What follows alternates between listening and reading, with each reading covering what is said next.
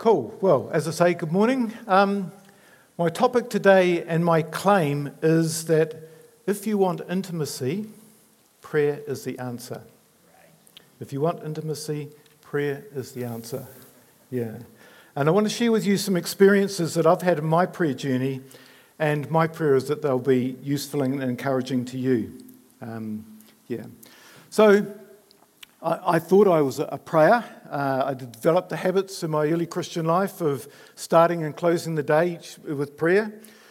Pray during the day if something usual, unusual came up, if there were difficulties or issues or good things to praise and thank God for as well. And I was able to pray for people who are unwell or in difficulty or in a crisis, or if a prayer meeting was called for a particular issue, yeah, I'd be there. Um, I thought I, I was a prayer. But in 2008, I saw a new sense of what was possible, and I've been pressing into that ever since.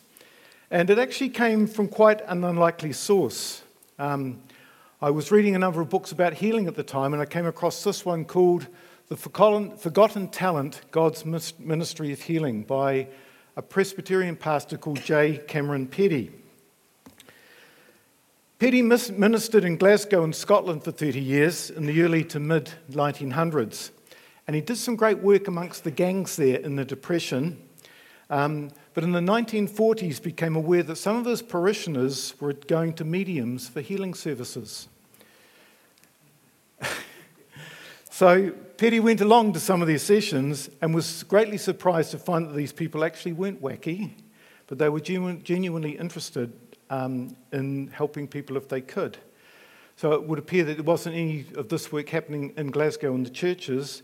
And Peddie became what he called a flame with jealousy for the honour of the Lord, that this was God's work and it should be being done by the church. And so he began a journey of asking, of seeking God for the gift of healing, should the Lord want to give it to him. And so he set aside an hour a day to focus or to spend exclusively in prayer, meditation, and waiting on the Lord. And in addition, he spent a whole lot of other time thoroughly searching the scriptures for every reference he could on healing. What he found was that that one hour quickly became the most important of his day, even though he found that the only time he could do it without interruption was 11 p.m. to midnight. He did it for four years with no response and was thinking that he would toss it in there and give it up. But somewhere along the way was impressed to continue for a fifth. And before the end of that year, he had probably what we would call a baptism in the Holy Spirit type experience. He was at the, the kitchen sink peeling potatoes and that, and he was filled with this inexpressible joy and happiness, and he, he just felt completely overwhelmed. The electricity through him, all those things. It was just wonderful. And he thought, there's my answer. However, it didn't take long before some doubts crept in. And so he asked God for a second sign and waited another six months for it. He was praying, and in his impatience, he said, Oh, God, make my right hand shake uncontrollably.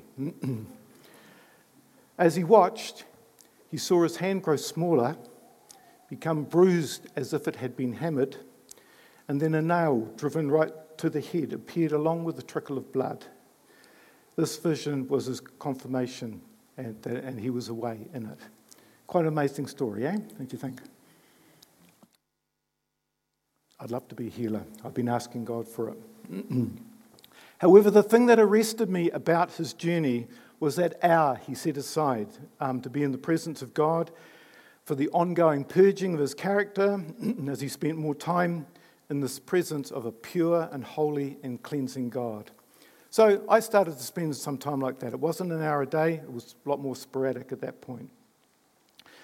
But there was a second strand to the importance of prayer for me, um, and it came about the time that Jeanette and I joined the eldership. Um, and some of you may recall the visit of a Swiss couple, Walter and Katrina Dewar. They were here um, because, as an eldership team, we were wondering if we might have them um, become oversight for the church and re establish our links with the KMI movement. And they spent some days amongst us and at our final meeting gave us some observations, one of which was their concern that there didn't seem to be enough prayer backing for the thing for running the church and the various ministries we were wanting to do. At the time, we were seven elders working full time, trying to run a church part time. And we could see that we weren't covering all the bases. So part of the response to that was when I became full time on the staff in 2013. And part of my job description was to pray. I'd never seen a job description where you look at job description, here it is, pray. Um, but I guess, in a sense, you know, whatever our station in life or whatever we are, we actually all, all have in our job description that we should pray, don't we? But, um, but we do. Um, yeah, so I committed to spending a concentrated, uninterrupted hour of prayer each day, which was set apart from all the other praying or dealing with issues as they're planned and that. So I started that eight years ago. And I have to say, it's been an incredibly rich journey and has proven to me the scriptures, uh, a lot of the scriptures, particularly Jeremiah 29 13. You will seek me and you will find me when you seek me with all your heart. Or in Hebrews, that he is a rewarder of those who diligently seek him. The best times by far have been the times when I've been drawn into his presence and had a sense of sitting with him. You know, it's nothing like the uh, intensity that uh, the prophet Isaiah had when he saw the Lord and all that, um, you know, which, um, but at times it has been a sort of amazing and a bit of a terrifying place. Um, because mostly, as, or as Isaiah found, it's so clean and it's so pure. You know, in Psalm 5.4 it says, For you're not a God who dwells in wickedness, evil may not dwell in you. And I got a fresh sense of just how abhorrent sin is to God. With that came a sense, as also as I did, of realizing and knowing that I have been both forgiven and accepted. And that is just so, so cool. You know, the relief and joy of that was fantastic. Um, and another aspect of this is, is his holiness. Isaiah 57 5 For thus says the one who is high and lifted up, I am the high and holy God who lives forever, and I live in a high and a holy place. And like it did with Isaiah, it really encourages me to want to, to want to clean up my act and live a holy life as he asks us to do. The scriptures about God's majesty and sovereignty also came alive. You know, you, you look through the Psalms, the fulsome praise by the writers, and so many that they encounter, and you know lots of them. You know, 103. Bless the Lord, all my soul, and all that He has done. They just, it was wonderful. They, those scriptures come alive. And along with that, a sense of God's infinite wisdom. You realize that you're here and He is way over there. He is incredibly wise and He knows what He's doing. He's the potter, we are the clay. He is God. And the reminder also that everything belongs to Him, it's His. You know, in Psalm 24, it says, The earth is the Lord's and everything in it, the world and all who live in it for he founded it on the seas and established it on the waters. Or even perhaps a wee bit more strongly in Job 41:11 when the Lord says, "Who has a claim against me that I must pay? Everything under heaven belongs to me," he says. So it just inspires reverence and worship. You know, songs come alive. You know, you, you, know, you do, you know, in there you think, yeah, there is no place I would rather be than here in your love. Then sings my soul, how great your love is. Worthy of every song, of every song we could ever sing, the praise we could bring, the breath we could ever breathe, we live for you. Well, what about even an oldie? You know, as we see you in your splendor, as we gaze upon your majesty, Join the host of angels and proclaim together your holiness. And I have to say, the times often bring me to tears because you just feel so incredibly moved with gratitude for who God is and for what He has done. You know, you know the, the gratitude that we've been chosen by Him, um, planned to live as, as part of His glory. You know, and can it be that I should boast an interest in the Saviour's blood? Why me? I'll probably never know, but, but what a privilege. What a privilege. Um, and excites, it also excites about the prospect of the next life and what it will be forever. You know, do you remember, remember Trevor's sermon, his rope, that had the 10 centimetres of red tape in it, which represents this life, and the other 30 metres, which represent the limitless time in heaven? Know, and you remember his exhortation with that, that those who live most successfully in this life um, are the ones who are focusing on that life as they live in this life. It's just so true. And you realize just what an amazing friend Jesus is. You know, how is it that the sinless Son of God could come from this place to earth to be mistreated at the hands of uh, you know, infinitely inferior beings? Who am I that the highest king should die for me? It's just so cool. Am I conveying that? I think I am. It's sort of, yeah. Yeah. I must go on, as Paul said, you know, yeah. But what also comes with it is actually an appreciation of actually how much we're valued by God. He values us deeply. And I don't know if there's anyone who needs to hear that today. We are so valued by God. We're, we're just utterly valuable to Him. Um, and I don't know, as Dean was saying, maybe you're in a, a painful in a, a situation that doesn't make sense at the moment, but He values you and He deeply cares. Yeah. And what it does, it reminds me that this is what I want to give my life to serving and pleasing an amazing God who deserves my all. You know, what can I do to enhance his plans for the world, and what do I need to do so that he can use my life for his purposes as well? So it also it reminds me of the co worker, or the privilege of being a co worker, as we see in 1 Corinthians 3 9 and 10. For we are co workers in God's service. You are God's field, God's building. By the grace that God has given me, I laid a foundation as a wise builder, and someone else is building on it. But each one should build with care. And that's for all of us.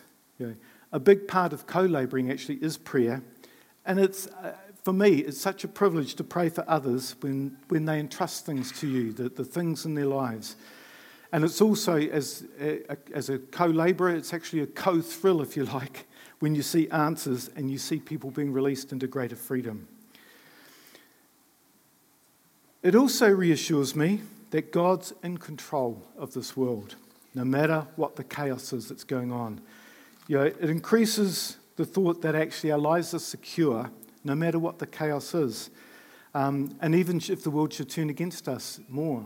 Um, in New Zealand, we don't know a whole lot about um, the persecution or that, but um, you know, it, it, could well come that you know, things are moving that way. But it's just so reassuring to know that our times are in His hands. And in amongst all this, none of the problems have gone away. None. But there's no doubt that he, to me, that he's also always attentive to our prayers and that he misses nothing. Yeah.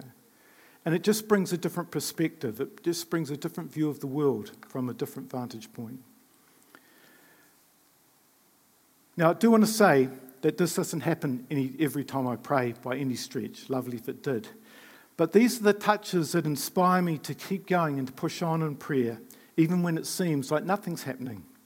Um, I call them my marker points, really, a bit like when God told his people to pass on the stories or to celebrate the feast to remind them of what the Lord had done. To remember his, to remember his goodness in the dry times, to know he's listening and caring when the door to heaven seems shut, to remember that he is faithful. You know, you talk to Radu and Marinella about their journey in God, and they will tell you that Radu came to faith first and Marinella wanted nothing to do with it. she was delighted that one of the th- immediate things the, door, the, Lord did was cleaned up his language and speech. Uh, she enjoyed that, but outside of that, he didn't. Radu prayed for nine years before he had the joy of welcoming her as a sister in Christ. Yeah. I was speaking to a, good Christian friend over the last couple of days who had a really tempestuous relationship with his youngest son, who's now 26 particularly in the teenage years. And the son's really drifted since he left school. Got involved drugs, alcohol, abused living at home. He was in and out of jobs. He got fired from some of them. And he despised his Christian education. When he left for the Netherlands 24 months ago, you could say it was with his father's blessing in some ways. Um, but he and his wife and a number of friends have been praying for um, their son for a number of years. And Paul got a huge shock when, out of the blue, his uh, son called to say he just listened to a podcast of a great American uh, preacher and got so much out of it. And he thought his dad might too. um, now, having said that, this was the real McCoy. It wasn't uh, any antagonistic, this advice would be good for you, Dad. Um, and they were astonished when recently he sent some money back and asked to donate it to their church as his tithe. And he rang a few weeks ago to ask them to pray for, the opening, for an opening to come so he could get back to New Zealand with COVID and all that. And a few days later, got in touch to say, Thanks for praying. Everything is sorted. Yeah. Similarly, for a family we are close to who had a 17 years estrangement with one of their children, and the Lord has just restored that relationship in a, in a miraculous way. And at a time when the parents they just they couldn't see how how's it going to happen. It didn't. Yeah. George Muller, an Englishman born in 1805 and died in 1898, lived a remarkable life. This included travelling the world as an evangelist from the age of 70 until he was 86. So there's no retirement, you guys. there's work to be done. It actually, in his travels, brought him to New Zealand in, eight, in 1887 when he was 84 years old. He's best known, and some of you will know him, for the faith based orphanages he ran in Bristol, opening five large houses, and he cared in his time for over 10,000 orphans, feeding, housing, and educating them. In fact, the kids did so well, he received some criticism that he was actually lifting them above their station in life. Being faith based meant that all the provision and the resources to achieve the thing for, the, for, the, for these guys were obtained only by prayer. He never solicited donations from anyone, he only sought God for everything. And they, there were so many remarkable stories of provision. Here's just one of them that one morning, all the plates and cups and bowls on the table were empty. there was no food in the larder, no money to buy food. The children were standing, waiting for their morning meal, when Muller said, Children, you know we must be in time for school. Then, lifting up his hands, he prayed, Dear Father, we thank thee for what you, thou art going to give us to eat. And there was a knock at the door. The baker stood there and said, Mr. Muller, I couldn't sleep last night. Somehow I felt Somehow I felt you didn't have bread for breakfast, and the Lord wanted me to send you some. So I got up at 2 a.m. and baked some fresh bread, and I brought it. Mr. Muller thanked the baker. No sooner had he left, there was another knock at the door. It was the milkman.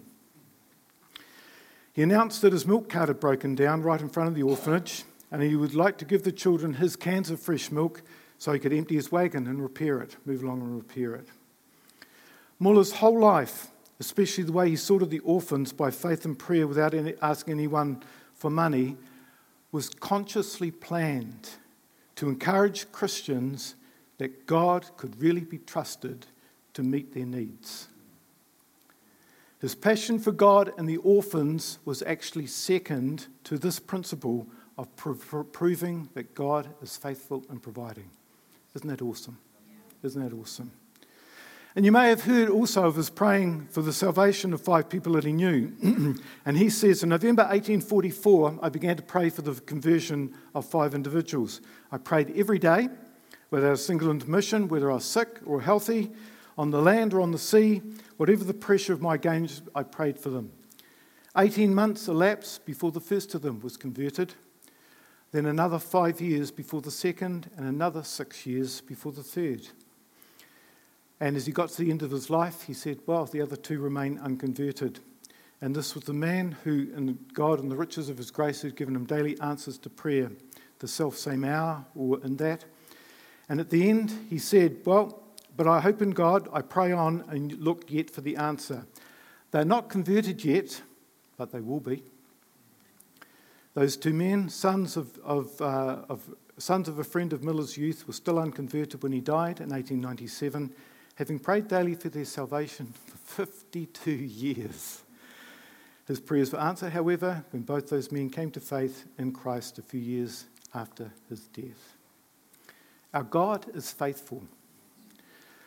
These encounters with God and stories of answered prayer give me the impetus to keep persevering in prayer. And I pray with the expectation. Um, and there are situations I'm praying for that I've been praying for for years, and I'm going to keep going until that answered. You know, prayer is a humbling thing. You know, John Piper described it like this. He described prayer as the open admission that without Christ we can do nothing. And prayer is the turning away from ourselves to God in the confidence that He will provide the help we need. Prayer humbles us as needy and exalts God as wealthy. I just say amen to that. Um, King David said in Psalm 37 I was young and now I'm old, yet I've never seen the righteous forsaken.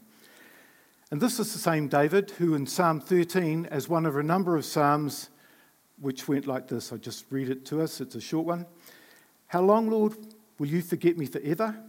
How long must you hide your face from me? How long must I wrestle with my thoughts and day after day have sorrow in my heart? How long will my enemy triumph over me? Look on me and answer, Lord my God. Give light to my eyes, or I will sleep in death, and my enemy will say, I've overcome him, and my foes will rejoice when I fall. But I trust in your unfailing love. My heart rejoices in your salvation. I will sing the Lord's praise, for he has been good to me. What encouraged David? God's previous acts of goodness to him. God's assurance that he was trustworthy, and into his old age, he attested that God had never forsaken the righteous. Know, I really hope this encourages you. God wants all of us to have these encounters. As Dean was saying in the, in the moment in spirit, God wants this for all of us. I truly believe that. Um, so I just, you know, find an hour and book it to sit and rest in his presence. And if you've only got five minutes, um, just spend them dwelling on who He is above almost anything else. And just with that, um, so I, have finished there, but just wanted to say again that the Cleansing Streams course, start, course starts, starts this afternoon for three Sundays and a Freedom Day that's set aside essentially for people to come before God, to present them for Him with the view of to say, Here I am, Lord, open to receiving from you, open to being set free from blockages or issues. Some of them I know about, some I may not. But Lord, I'm here giving you permission to speak to me, and I ask for the grace um, for what you may reveal. One of the best ways you can learn how to pray and grow in prayer is by praying with others. You can come and listen, you can grow by the prayers of others and have your faith enriched. So I just invite you, why don't you come next Wednesday evening for an hour of prayer? We pray for the needs for the community, for each other, for this world, uh, for this country, and we worship God. Let us pray.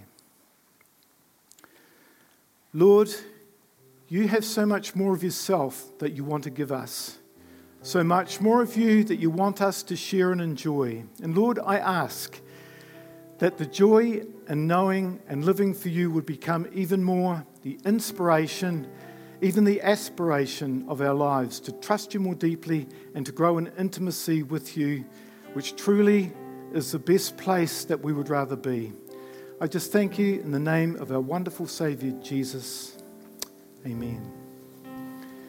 Um, and just in closing, I just closing, just wanted to speak over uh, to over you just the words of the blessing song. So, the Lord bless you and keep you, make his face shine upon you and be gracious to you. The Lord turn his face towards you and give you peace. May his favor be upon you and a thousand generations, and your family, and your children, and their children, and their children. May his presence go before you, behind you, beside you, all around you, and within you. He is with you in the morning, in the evening, you're coming, you're going, you're weeping and rejoicing. He is for you. He is for you. Amen.